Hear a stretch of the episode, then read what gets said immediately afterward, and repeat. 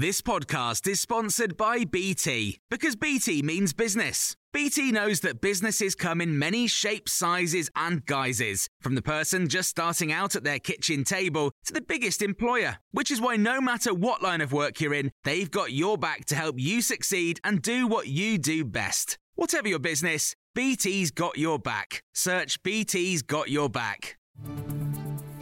This is your Times evening briefing for Thursday, the 28th of July.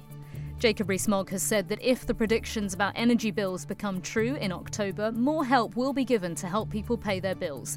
The Minister for Brexit Opportunities and Government Efficiency told Times Radio that the government was not doing nothing. People are um, deeply concerned, and we have to wait and see what the uh, cap will actually be when it is announced.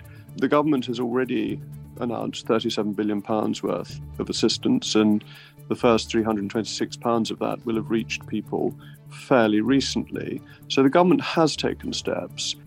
Shell and Centrica, which owns British Gas, today announced record profits, but the public could benefit from the profits through the windfall tax the government introduced in May. Times Radio's Alex Dibble has more.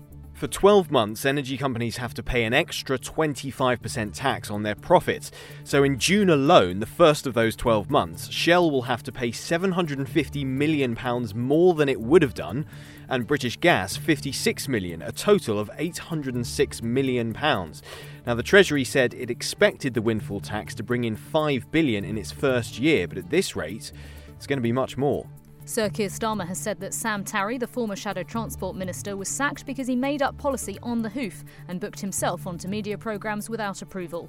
Earlier, the former Shadow Chancellor John McDonnell criticised Sir Keir for sacking him, describing it as a severe mistake, and accused him of misreading the mood of the public. Rachael Maskell, the Labour MP for York Central, told Times Radio that she also stands with Mr Tarry's decision to join the strikers. As a party of the Labour movement, we must stand shoulder to shoulder, as Keir Starmer said when he introduced those 10 pledges with trade unions to stand up for working people to tackle insecure work and low pay. The Labour Party is doing that because we know that this crisis, and it's going to escalate as we move into the autumn, is going to really harm our communities.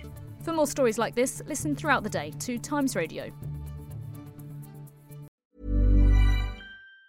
Even on a budget, quality is non-negotiable. That's why Quince is the place to score high-end essentials at 50 to 80% less than similar brands. Get your hands on buttery soft cashmere sweaters from just 60 bucks, Italian leather jackets, and so much more. And the best part about Quince, they exclusively partner with factories committed to safe, ethical, and responsible manufacturing. Elevate your style without the elevated price tag with Quince. Go to quince.com slash upgrade for free shipping and 365-day returns.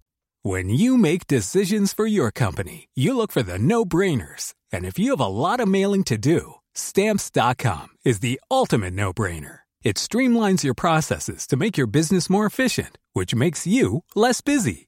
Mail checks, invoices, legal documents, and everything you need to keep your business running with stamps.com.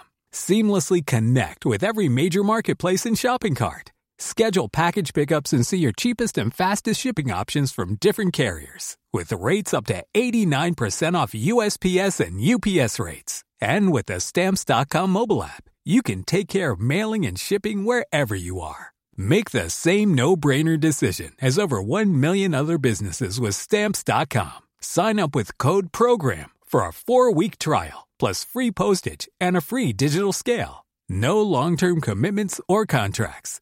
That's stamps.com. Code program.